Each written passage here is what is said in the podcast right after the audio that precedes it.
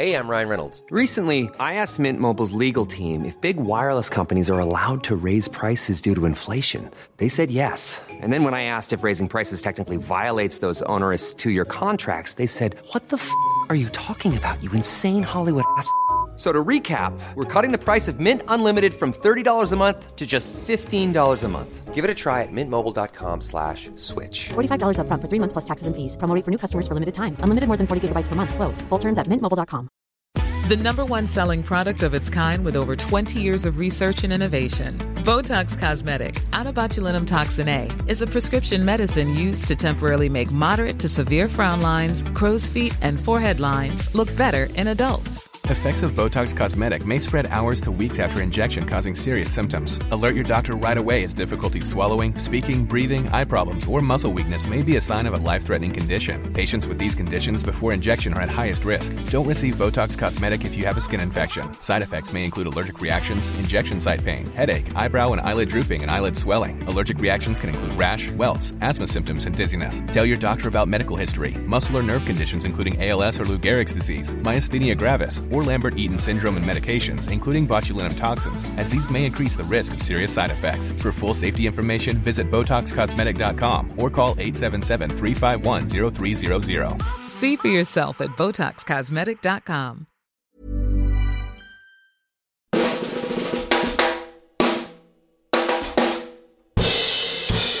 Today on Truth and Movies, same suit, different generation. Tessa Thompson and Chris Hemsworth are protecting the universe from the scum of the earth in Men in Black International. We are the best kept secret in the universe. And in Film Club, they walk in shadow, move in silence, guard against extraterrestrial violence. It's the original Men in Black. More non humans arrive every year and they live among us in secret. And then director Asif Kapadia shakes the hand of God in the football documentary Diego Maradona. All coming up in Truth and Movies, a Little White Lies podcast.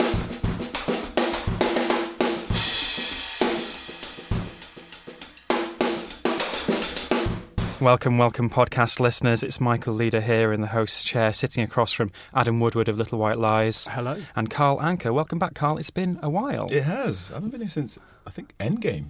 No, Infinity War, even longer. Infinity Wars, all's, all's changed since then. People have been snapped, brought back to life. Whole universes have changed. How have you been? Good, good. I've been really good. I've watched many films, not enough of them without superheroes. So let's talk about one with superhero adjacent characters. Yeah, it's a superhero free week, but it is still definitely summer blockbuster Mhm. season, is it? Or is Diego Maradona a superhero of football? Um, we'll have to find out later. but first, let's talk about Men in Black International.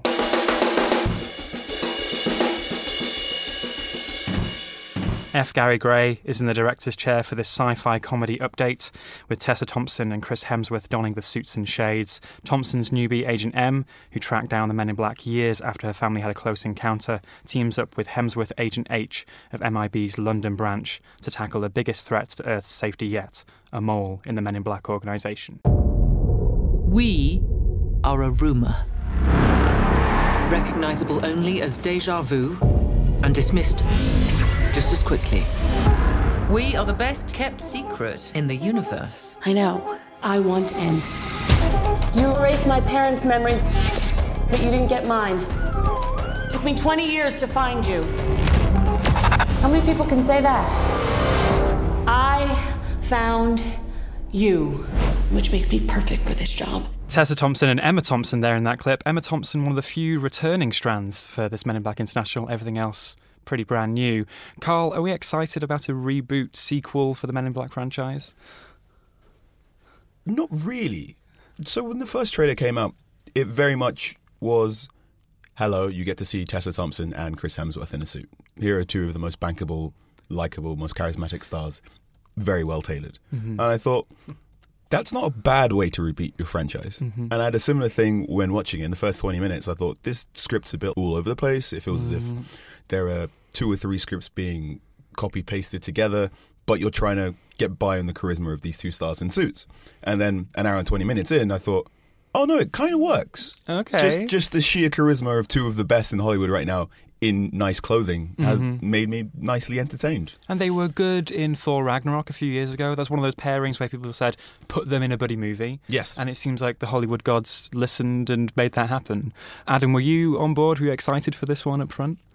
Uh, I must say, I was intrigued by the casting. I think it Uh-huh. was a, a franchise which I hadn't even thought about or thought merited a, a reboot. But yeah, definitely bring it back if you're going to put into, as you say, very likable, very sort of bankable stars. Um, I can't really remember them sharing too much screen time in Thor Ragnarok Mhm.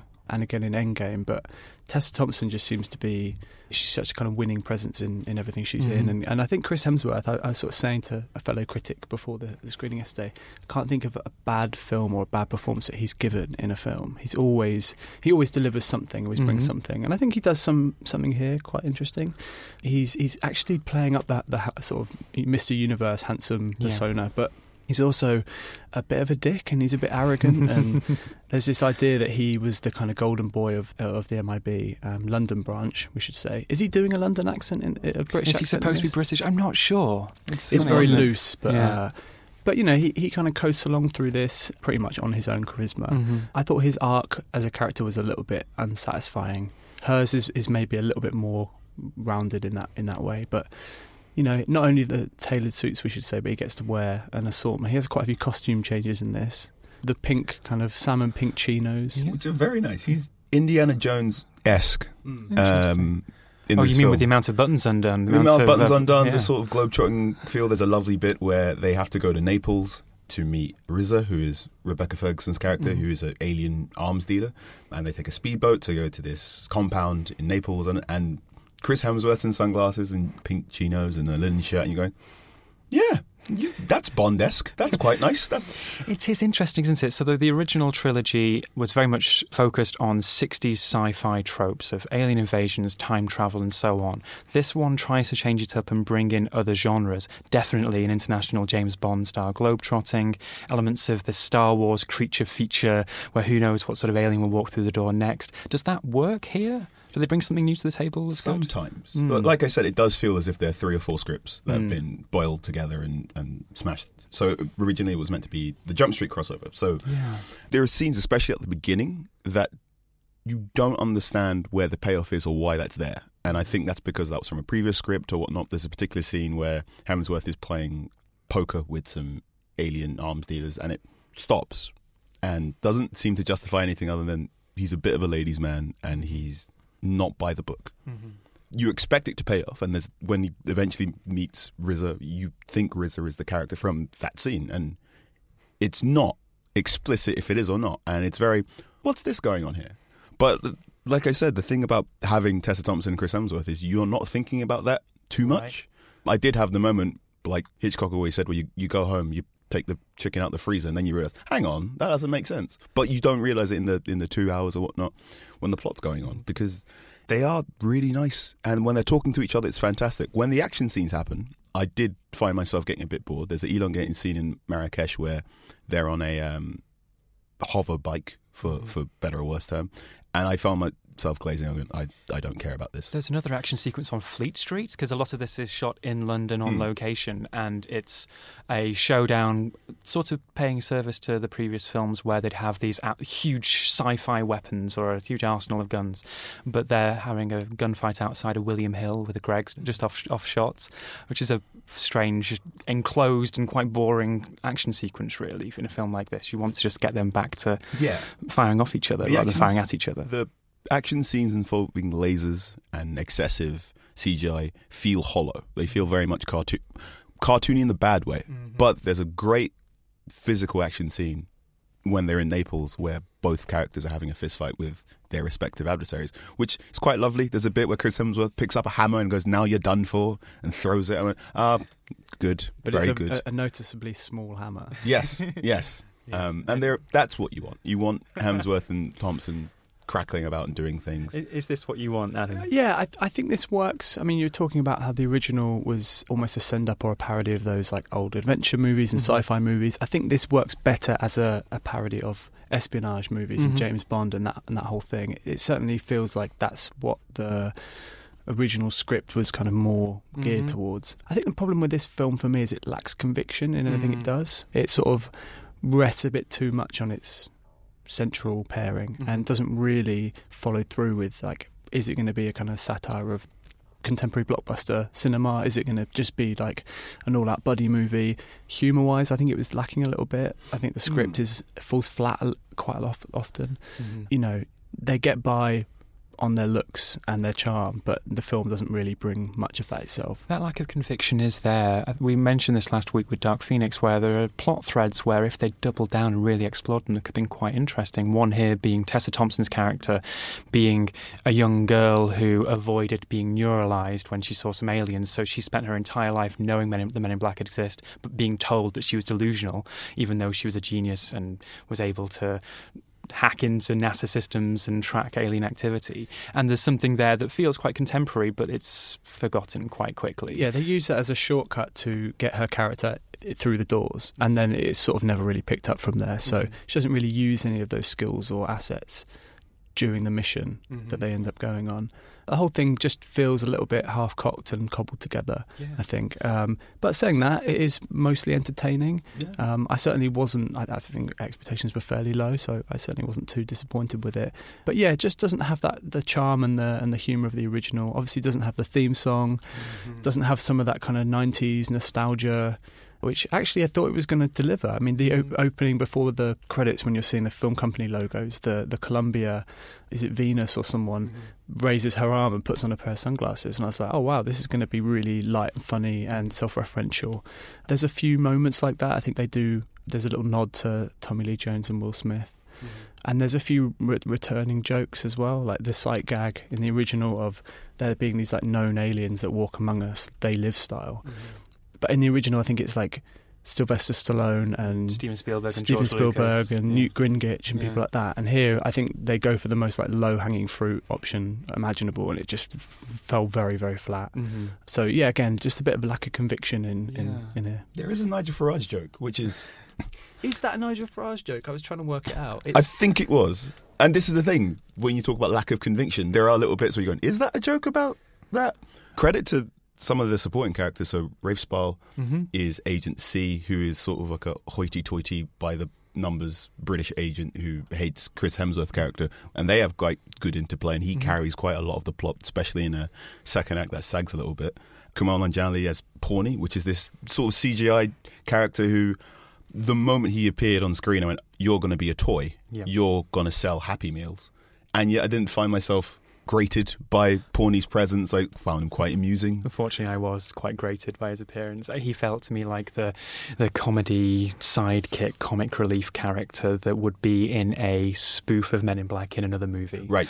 If you're watching a sort of a, a Hollywood satire where the actors just signed up to be in a terrible sci-fi movie, there'd be this one-liner spewing uh, character for the kids, and f- um, maybe maybe I'm being jaded It, here. it was a character for the kids. Yeah. I found myself being quite amused. There is a little bit where he has a little bit too much of the impact on the plot. So there's a certain scene I went, mm, no, no, no, you stay on the sidelines and, and quip It's- and don't it- do that. It's like BB-8 saving the day in a Star Wars movie or something. You know, yeah. you, you always know a character like that is going to ha- play a bigger role than they probably should do or would do in, that, Mm. in that scenario. But I found it pleasant. It's in that weird space where I would not recommend it to a friend, Mhm. but I would watch a sequel Interesting. Because there is enough in there. There is Mm. enough charisma and charm from two or three actors that I know if they had another swing at it with a proper, I say a proper script, I'd probably yeah, Men in Black International Two is probably going to be a good film. This one is, hmm, Well, that might be a good jumping off point. We'll talk about the first film and the franchise in general now in Film Club. But first, before we do that, let's put some scores on Men in Black International specifically. Carl, what would you give it in anticipation, enjoyment, in retrospect? um, Five. anticipation. I'd say a two. I think after Men in Black Three, especially, I checked out with the entire franchise. Um, enjoyment three, yeah, it's really really good three. And then I suppose in retrospect, I did try and defrost the chicken and realize the entire first act didn't make sense. So uh, back on a two again. Okay. Adam. I'd go three, three, three. I think. For Okay. This. Um, I think the three, in retrospect, is purely bonus marks for Hemsworth and Thompson. This is a very sort of ropey script. There are so many annoying bugbears of mine which have sort of crept in now to seemingly all blockbusters.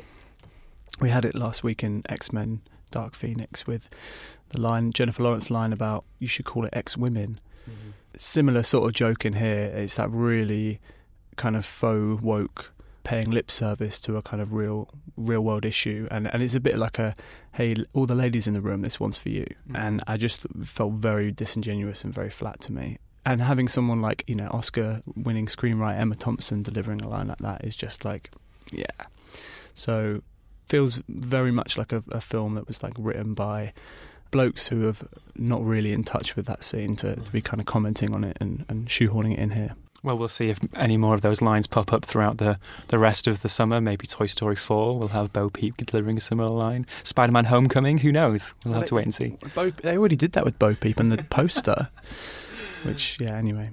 Oh, well, this, this is the, the theme of the summer. But let's go back to summer 1997. Coming up next, Film Club, in which we're talking about the original Men in Black.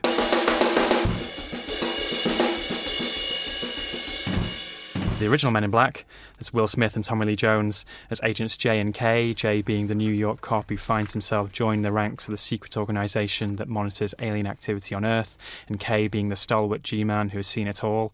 It was released at the peak of Will Smith's stardom in the mid late 90s, an adaptation of a little known comic book that was a smash hit and spawned not just a franchise, but a platinum selling title song recorded by Smith himself. Now, before Adam bursts into song, let's hear a clip. Hey man, what the hell is all this?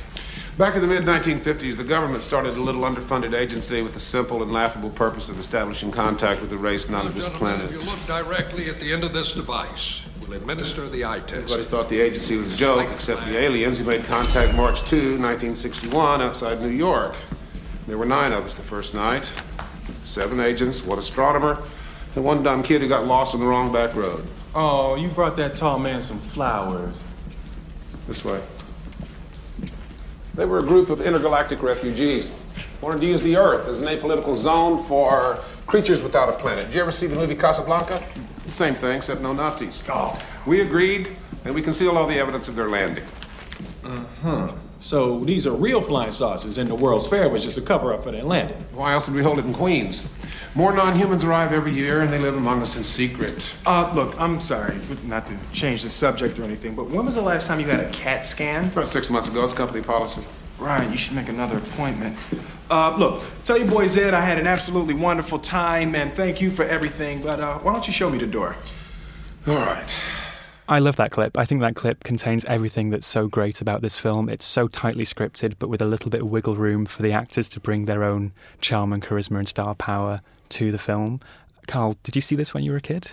It was the very first film I remember seeing in the cinema. So it was part of a after school club trip. Where mm-hmm. so I remember, you know, telling my mum, please sign the form and hmm. I remember being so excited I thanked every single member of the the credits in the opening scene. so watching as an adult was it's brilliant, isn't it? Mm. It was far better than I thought.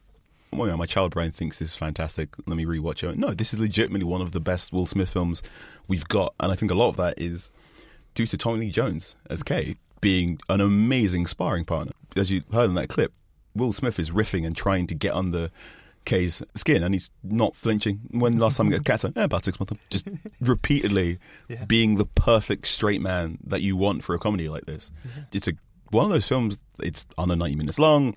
It zips along at an amazing pace. Will Smith's allowed to do his electric, stretchy, fast riffing stuff. Tommy Lee Jones is a perfect straight man. It's so good, and I was so surprised by watching it. Yeah, Adam, what was it like for you revisiting this? Yeah, great. I mean, we so we picked this because it's I don't know if we mentioned this before, but it's like the only Will Smith film certified fresh on Rotten Tomatoes. That's strange. Which is basically not very harsh. Not yeah. not that we use uh, sort of re- reviews aggregators should not be used as a sort of barometer of quality ever, but I think for something to be certified fresh, it needs to have a certain number of reviews and be averaging above like seventy five percent mm-hmm. positive. But very much surprised me that this was the only one, but I think there's good reason for it. It's one of those films that has aged, even with all the kind of some of the sort of CGI, but some of the action sequences and the way that like blockbusters have just evolved and changed since then. Often films from this era, you have this nostalgic attachment to them, but they maybe don't hold up so much. But I think this one really does. Some of Rick Baker's prosthetics, creature work are, are just amazing. I think it's just the script, the humour, the the stars. They're all the things that are so important, and, and probably you know what you would say about some of the Avengers movies in years to come is like things will probably move on and evolve, but you'll always have those like stars. You'll always have those really tight scripts, the, the humour, all of that stuff will not age. Mm-hmm. And it has a real imaginative visionary behind the camera as well, Barry Sonnenfeld, who hasn't really done much in the last maybe decade or so.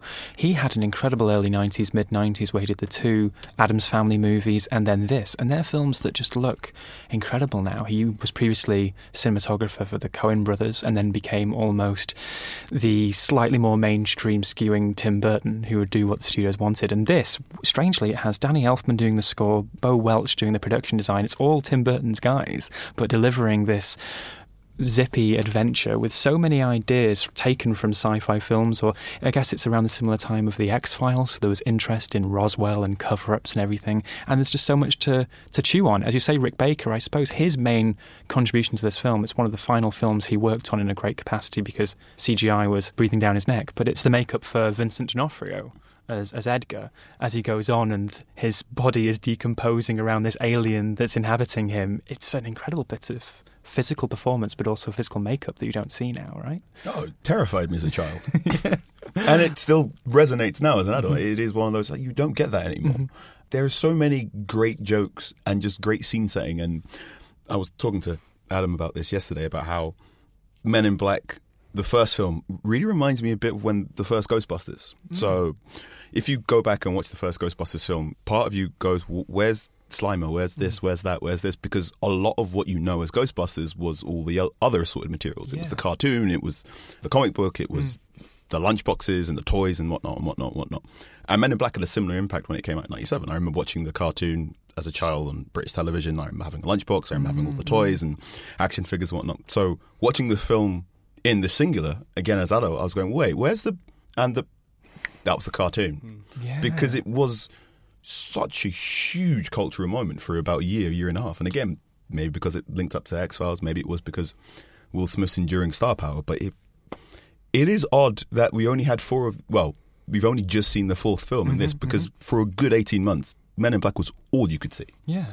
But then Men in Black, watching this now, it makes me think of Jurassic Park, makes me think of Ghostbusters. These films that didn't necessarily need sequels or need to become franchises. They were happy to be their own self contained, satisfying, hermetically sealed world.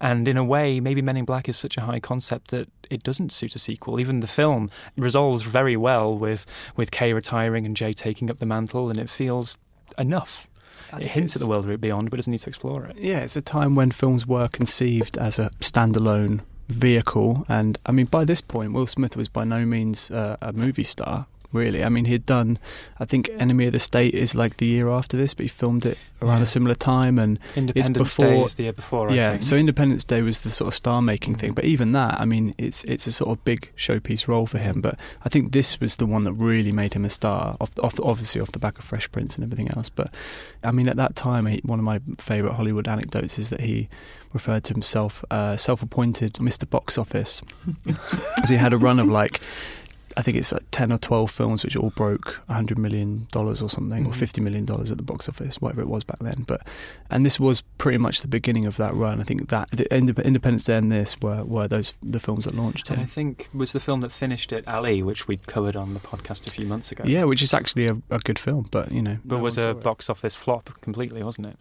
Carl, you did say there's legs in Men in Black International. You'd see a sequel. Adam, do you think so? Do you think there's a TV series? Do you want? Do you want to see more from this universe, or really should be put to bed? I would. I would actually like to see more from it. I feel like there's a maybe a bit of a gap, which could be filled by something like this, where it is more of a sort of adventure romp a mid-sized blockbuster I would maybe describe it as, where it's not just about the spectacle. It delivers some decent set pieces and action scenes, but is more about those kind of central star power mm-hmm. performances. Yeah. I think the problem with the new film, what the original Men in Black does so well, is it really immerses you and involves you in the world of these aliens mm-hmm. and.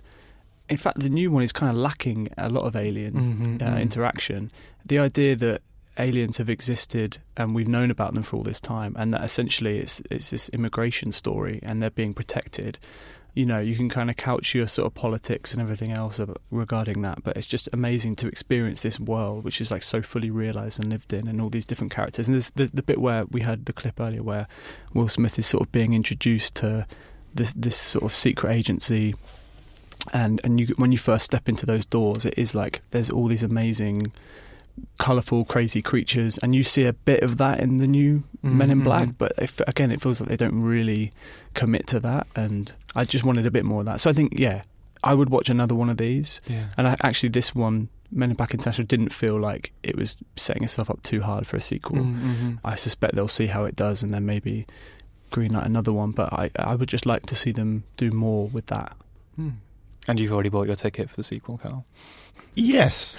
if, if, well, if, I'd watch another cartoon series. Yeah. I, am assuming they're going to do a cartoon tying series because, like you said, the world is so lovely and realized, and the joy of Men in Black is it can be an anthology. If you want to do it Mm. properly, you've already established in, in international. Now we know there's a New York office, we know there's a London branch, we know there's a Marrakesh branch. Mhm. Just go with it. If you want to go off and have a detective noir thriller where they there's an alien murder mystery, go do that. If you want to do a high stakes, cosmic level, big booming CGI fight, go do that. There's plenty of playroom in Men in Black as a concept. I just hope if they do bring it back and do want to make another one, they get ambitious with it. And not ambitious in terms of scale, but in terms of storytelling. Mm. Well, there you go. You're giving some advice there, Carl. Thank you for sharing. That was Men in Black. We're going to go from Men in Black to The Man in Blue with Diego Maradona. As a person with a very deep voice, I'm hired all the time for advertising campaigns. But a deep voice doesn't sell B2B, and advertising on the wrong platform doesn't sell B2B either. That's why, if you're a B2B marketer, you should use LinkedIn ads. LinkedIn has the targeting capabilities to help you reach the world's largest professional audience. That's right, over 70 million decision makers all in one place. All the big wigs and medium wigs, also small wigs who are on the path to becoming big wigs. Okay, that's enough about wigs. LinkedIn ads allows you to focus on getting your B2B message to the right people. So, does that mean you should use ads on LinkedIn instead of hiring me, the man with the deepest voice in the world? Yes. Yes, it does. Get started today and see why LinkedIn is the place to be to be. We'll even give you a $100 credit on your next campaign. Go to linkedin.com slash results to claim your credit. That's linkedin.com slash results. Terms and conditions apply. Hey everyone, I've been on the go recently Phoenix, Kansas City, Chicago. If you're like me and have a home but aren't always at home, you have an Airbnb. Hosting your home or a spare room is a very practical side hustle. If you live in a big game town, you can Airbnb your place for fans to stay in. Your home might be worth more than you think. Find out how much at airbnb.com/slash host. A lot can happen in the next three years. Like a chatbot may be your new best friend. But what won't change? Needing health insurance. United Healthcare Tri Term Medical Plans are available for these changing times. Underwritten by Golden Rule Insurance Company, they offer budget friendly, flexible coverage for people who are in between jobs or missed open enrollment. The plans last nearly three years in some states, with access to a nationwide network of doctors and hospitals. So, for whatever tomorrow brings, United Healthcare Tri Term Medical Plans may be for you. Learn more at uh1.com.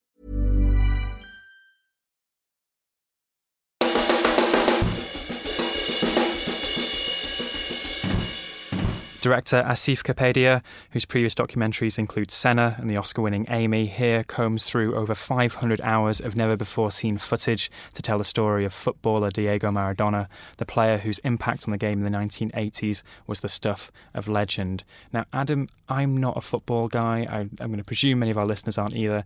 Is Maradona a figure that deserves the documentary treatment like this?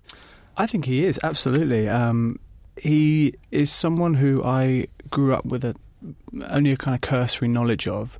I think by the time you know the Premier League was really kicking on, and it was my sort of formative football years, he was on the wane, if and, Mm. and pretty much kind of had re- had retired or had certainly left Italy.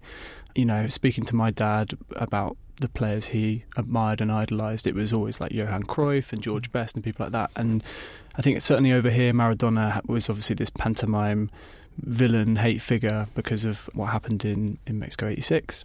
But yeah, he's definitely someone whose story is, is ripe for a, a sort of big, really, you know, meaty documentary treatment. This is quite a long film. We've said 500 hours of footage. I think mm. the, the best compliment you can pay to Kapadia is that he always delivers a very meticulously crafted story from, you know, what presumably was a lot of quite disparate material and the whole thing has this amazing cohesion to it. Mm-hmm. So it starts basically in I think it's 85 in the summer where he signs for SSC Napoli. At the time was a world record transfer fee and I mean Napoli were not a big club like the Serie A Italian league was at that time the most watched league in the world I think even more so than you know the English league had all of the superstar players really um, and he was the biggest at that time. You know, this is kind of post Pele years, but really before the likes of kind of Messi and Ronaldo and those guys would dominate the stage. So he was the guy, and him signing for a club of that size, who who did not really have a reputation for winning trophies or anything, was was a bit of a shock. And you know, the film gets a little bit into the the deal and the politics behind that. But this is really, yeah, his sort of personal story and his journey, and really the start of his most successful period in his career. It's almost the start of his downfall as well. Mm-hmm. So both Senna and Amy, uh, previous two docs, were very successful, have their devotees. Senna, the, about Ayrton Senna, the Formula One driver, was so compelling it made me think, do I like Formula One now? Carl, do you think this is likely to turn people on to Maradona and football and the, the beautiful game? No, but that's because this is a different project. So right. uh, one thing I comes across in Maradona compared to Amy and Senna is Maradona's still alive. Mm. Maradona is still alive. Maradona is still doing Maradona things. And when I mean Maradona things, I mean the bad things that you see in this documentary him doing. He's still the pantomime. If I'm being generous, I'm going to describe him as a pantomime villain. If I'm being harsh, I'm saying he's still repeating the same mistakes. Mm-hmm. This is a fantastic documentary. This is. Okay. I cannot stop thinking about this documentary. I cannot stop thinking about how little football is the focus and right. what it is is a greater treatise on performance and how men present themselves to the world and what that does to them.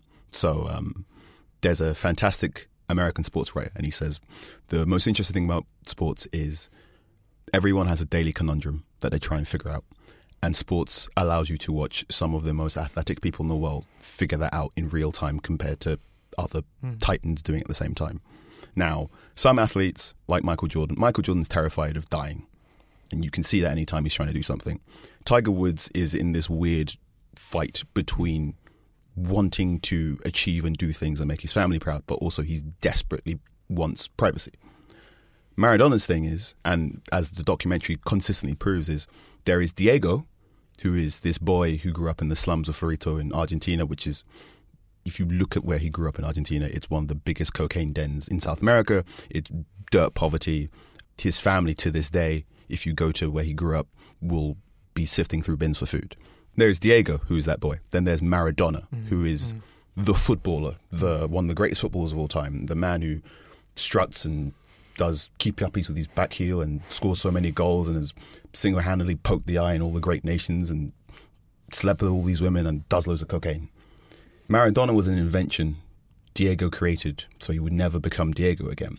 But what happens in sport, what happens with a lot of athletes and celebrities and men, is basically the mask you put on to deal with your fears mm. begins to eat your face. And that's what this documentary is about. This documentary is about how a man terrified of being forced back into irrelevance created a character to deal with all the stress, and then slowly that character devours and consumes and destroys him. And I think that's what's really interesting about this documentary. Compare that to Senna, where Senna's thing is Senna as an athlete was, I don't know what my limit is. There is no such thing as a limit. I will constantly chase perfection and I will eventually either reach nirvana or reach my doom. That was what Senna was about. Mm. Amy was eventually about dads, because mm. unfortunately, so many great, famous people are about dads. Whereas Maradona's thing is, who am I and how do I reconcile these two things? This documentary is just a discovery of that for so many hours, and I just can't stop thinking about it. Wow, has this stuck with you as well, Adam? Yeah, definitely. I mean, there's there's lots going on aside from the football. In fact, I, I would say if you're someone who is not interested in football or dislikes football, this will not win you over. This is not trying to say, look how great football is. In fact, I think I came away thinking worse of football, if that was possible, because of this. Very much so. But more of Maradona as a player, because I hadn't seen. I mean, you know, they go through 86 and the Hand of God and all these things, and, and the famous goals are, are in there. But you see a lot of his sort of week in, week out play with Napoli, and he was markedly several levels above everyone else on the pitch. And you see these guys desperately trying to kind of hack him out, and he's just sort of weaving through and waving this magical wand of a left boot and scoring some just outrageous goals. That is, on a pure kind of spectacle sporting level, is just a joy to watch. All of the stuff off the pitch where he gets embroiled in various schemes with the Neapolitan mafia, the Camorra, all of that stuff is really messy and thorny. And I think the film does a good job of trying to explore that and explain how he got in the situation he did and how he was exploited, basically. I think it gives him a bit of a soft pass in terms of his own decision making and, and his Mm. you know how culpable and responsible he was for certain things. I mean, there's this whole subplot with uh, basically him fathering a child, which he didn't acknowledge until actually like quite recently. It's introduced as a sort of tragic subplot in his story, and and he's by no means like they don't say this was like a good thing that he did, obviously, but again, I, I feel like it doesn't really scrutinize him enough. Mhm. And there's a clip that they show at the end of him on Argentinian television in like 2004 where he it's a bit of a kind of mea culpa and he breaks down and cries and says, "Oh, I've left it too late and you know, I've I've you know, there's no way to go back basically." And it's very regretful and it's very sad to see. But it also for me wasn't very persuasive. It feels like maybe crocodile tears a little bit. Do you think that's coloured by the fact that Maradona is still alive? Yeah, this is my issue with the film, I think, is that Kapadia likes these very clean, you know, you look at Senna and Amy, there's a very obvious endpoint to these stories and, and there's a kind of arc you can construct. Probably, you know, it's fair to say retrospectively, you can apply a certain archetype and historical narrative to. We've seen it time and time again with these types of figures. With Maradona, the fact that he's still out there, alive and kicking, and you know, at the FIFA World Cup last year, which he was reportedly paid to be there as an ambassador, and he's there in front of millions, just behaving pretty reprehensibly. I think it does colour your. Certainly coloured my experience of watching this film and my appreciation of him as someone that I should be invested in. Um, it's a tricky one. I think the film is really, really, really good when it's focusing on him at Napoli in the kind of 80s through to the sort of, I guess, late 80s, early 90s. Early 90s. It, it, it more or less cuts off at 1991, and then you get the skip to 2004. And that 2004 press conference was really notable because that was the first time Maradona himself admitted he was a drug addict.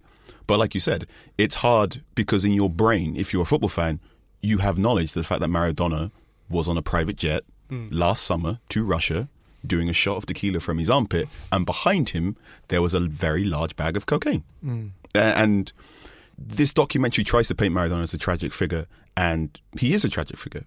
I think it doesn't quite make it overt that Maradona is a tragic figure of his own making. And that's not because of the documentary. That's because, so Kapar does the same thing he does in Senna and Amy, where there are no real talking heads. You just get talking voices. So he interviews all the most important people, and their voices fill in the gaps when you're watching this. Amazing thing about this documentary is it's for maybe aside for maybe two or three minutes, it's told mostly in Spanish and, and Italian. The subtitles fill it in. And it doesn't quite understand Maradona as a tragic figure because of his own making, because Maradona himself does not understand he's a tragic figure of his own making. Because, like we said, Maradona's still alive and Maradona's still doing the bad things Maradona does. Mm. There's a great moment, I think it's around about 1989, where Maradona says he's done everything he wants to do at Napoli. He realizes he's a drug addict. He wants to leave. And the camera focuses on some home video footage of him playing in his living room. And it holds it on Maradona's face and it zooms in and the music slowly fades out and it just gets this really grainy effect as you just watch this man who is very physically on the decline. He's got the cocaine bloat around his neck as he just sort of exhales and he's going. and Maradona, in the interview, is explaining that he is trapped and he says he feels trapped because this club doesn't want to sell him. Whereas a better friend would say, no, you're trapped because you're a drug addict. You need to go see help. You need to go see rehab. You can free yourself if you stop being Maradona for a moment. And Kapadia doesn't do that in these documentaries. There is no moment in Amy where someone walks in and goes, Amy, do not do that. Mm. There is no bit in Senna where someone walks in and says, Senna, you, you've, you've won enough. And that's why these documentaries are great. And that's why Maradona works as a great film. But you do kind of hope that someone does walk in, and that's not this documentary's fault. Mm. It's Maradona's fault for still being alive and still doing cocaine. Yeah, it's it's worth pointing out that he's by no means the only villain of the piece. No, um, and you know he makes this deal with the devil, and I guess it's a cautionary tale on that level. But from the president of, of Napoli, the football club at the time, and all the Camorra, they they focus on this particular family who mostly appear here in sort of photographs and very occasionally there's a bit of footage of them, but I think Kapadia does a really good job of keeping them just on the periphery. So they're they're almost this like spectre of, of a presence, this negative influence in his life. I think it is not so good on the as a social document of Italy in the 80s and especially Napoli, which was this quite poor, almost like bankrupt city. It does sort of imply that Maradona came in and within a couple of years, you know, they were winning league titles and the city was on the boom and everyone was sort of happy again. I would like to have known a little bit more, had a little bit more context of the socio-political situation and how that changed. You know, Maradona is a, is a part of that, but he's not the only kind of reason for that. And it's strange that he doesn't really explore that more because Kapadia is clearly interested in all the stuff that was happening away from football with Maradona, with the with the mafia, with you know football as this sort of bigger institution in Italy. I mean, you've got basically like the church and football, and those are the, those are the two religions. It's a fascinating portrait and snapshot of like Italian life and culture at that time.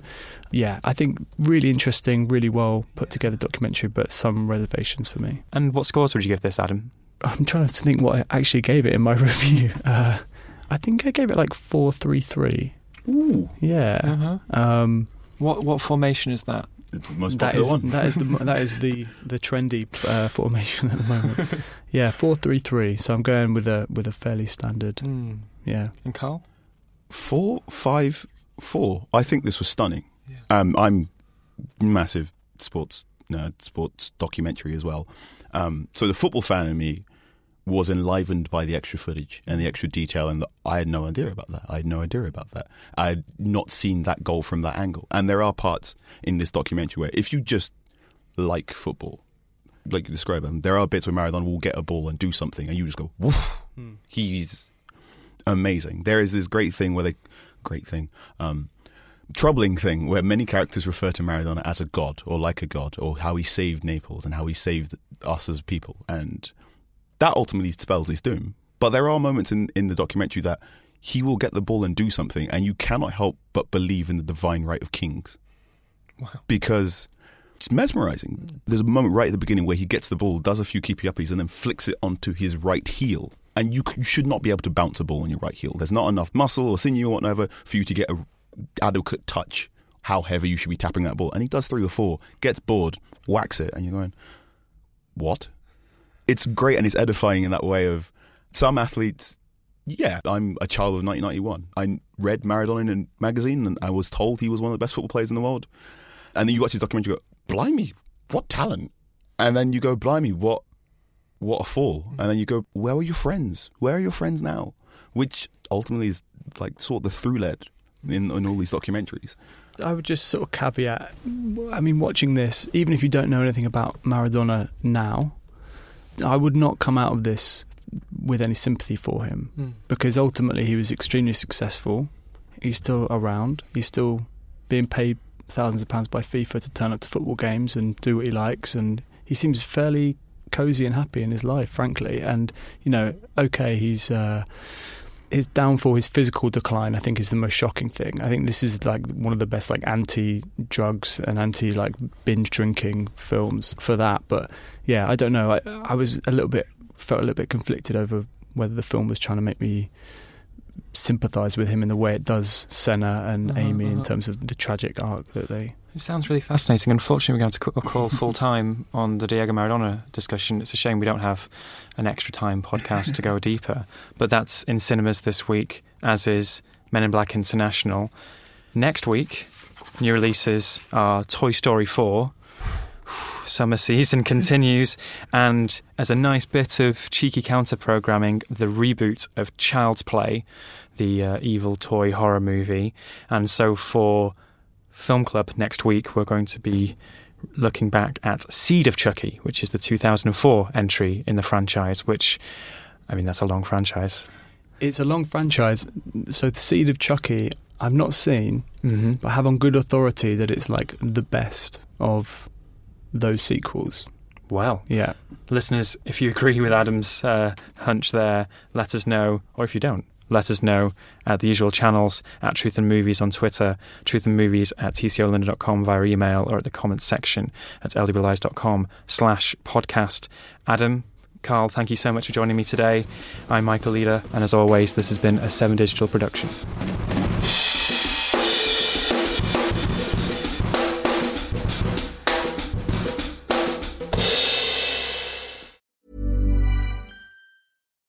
Botox Cosmetic, onabotulinumtoxinA, FDA approved for over 20 years. So, talk to your specialist to see if Botox Cosmetic is right for you.